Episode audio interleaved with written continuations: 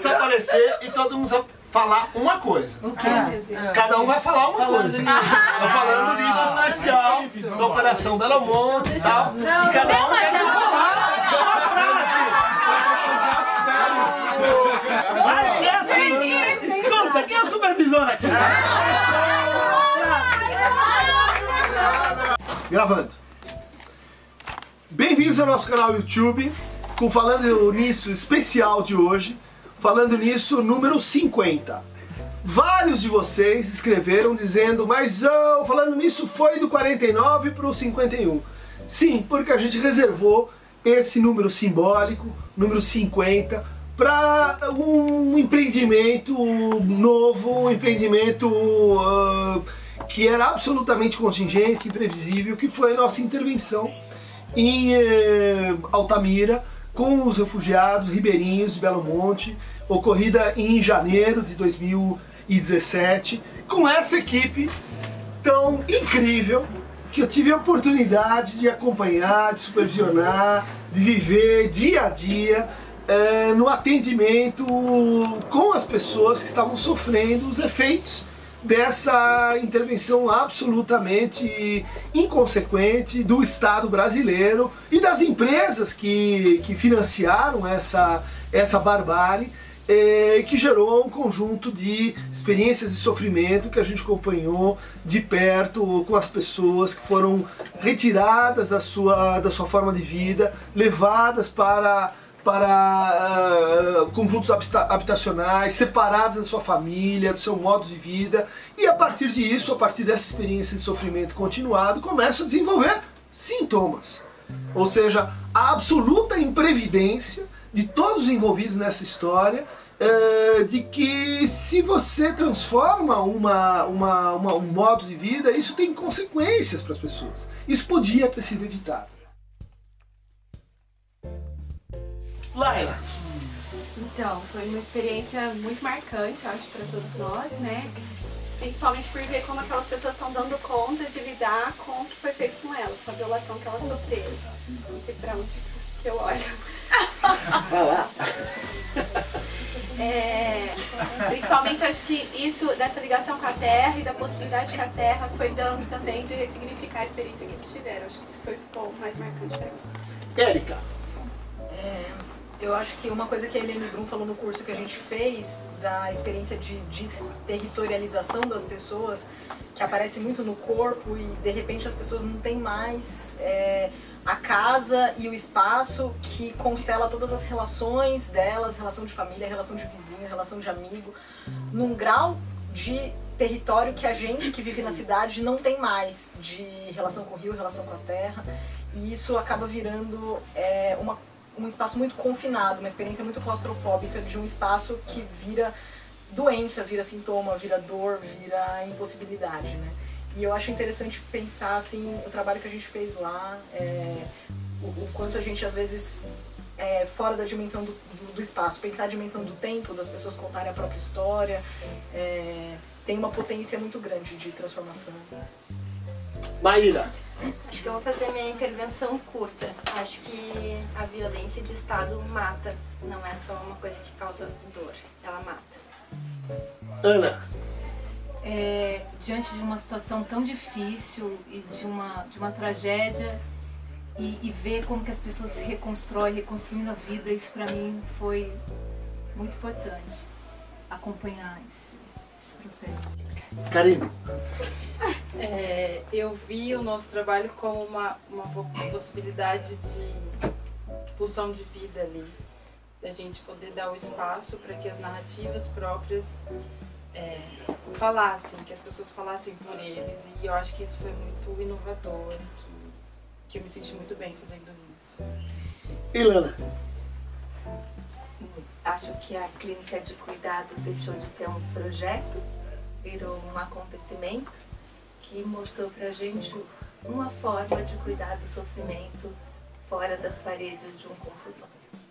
Lu, Acho que a gente devia saber muito mais do nosso país. A gente sabe muito pouco ainda. Precisa saber muito mais. Ana, Eu acho que é interessante a- além de tudo que as não é interessante, mas além de tudo que as pessoas passaram, todas as violências, elas estão em uma narrativa que não é contada e que vai contra a narrativa hegemônica. Então é importante que as pessoas saibam dessa narrativa que é a vivida por elas. Flávia?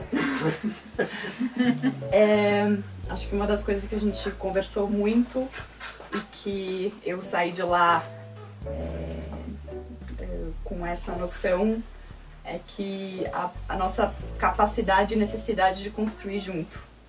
Acho que esse é um ponto fundamental depois da experiência. Noemi?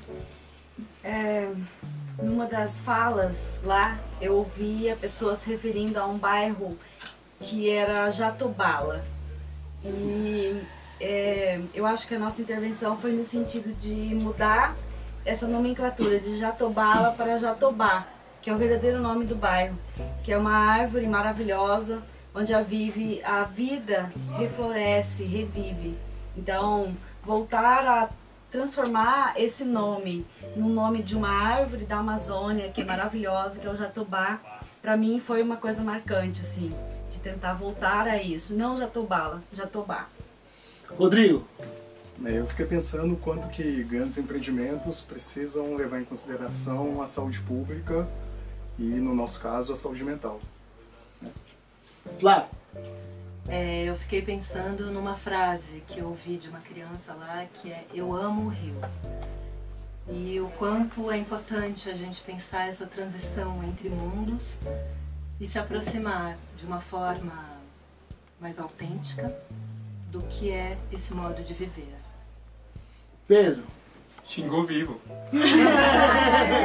Para sempre. Lalo? La- Lilo?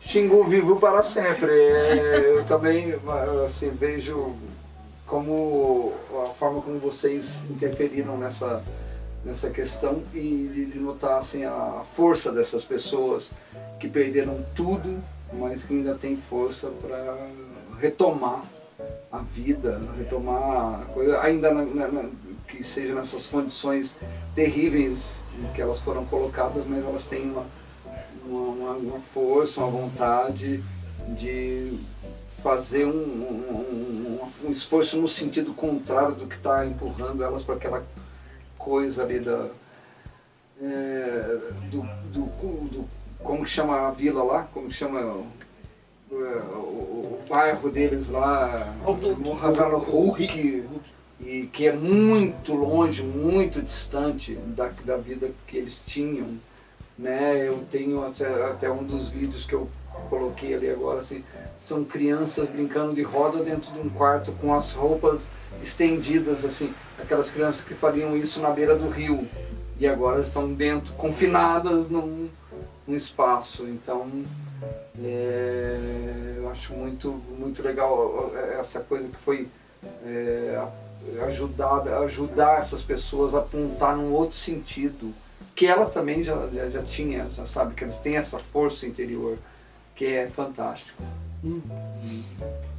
André?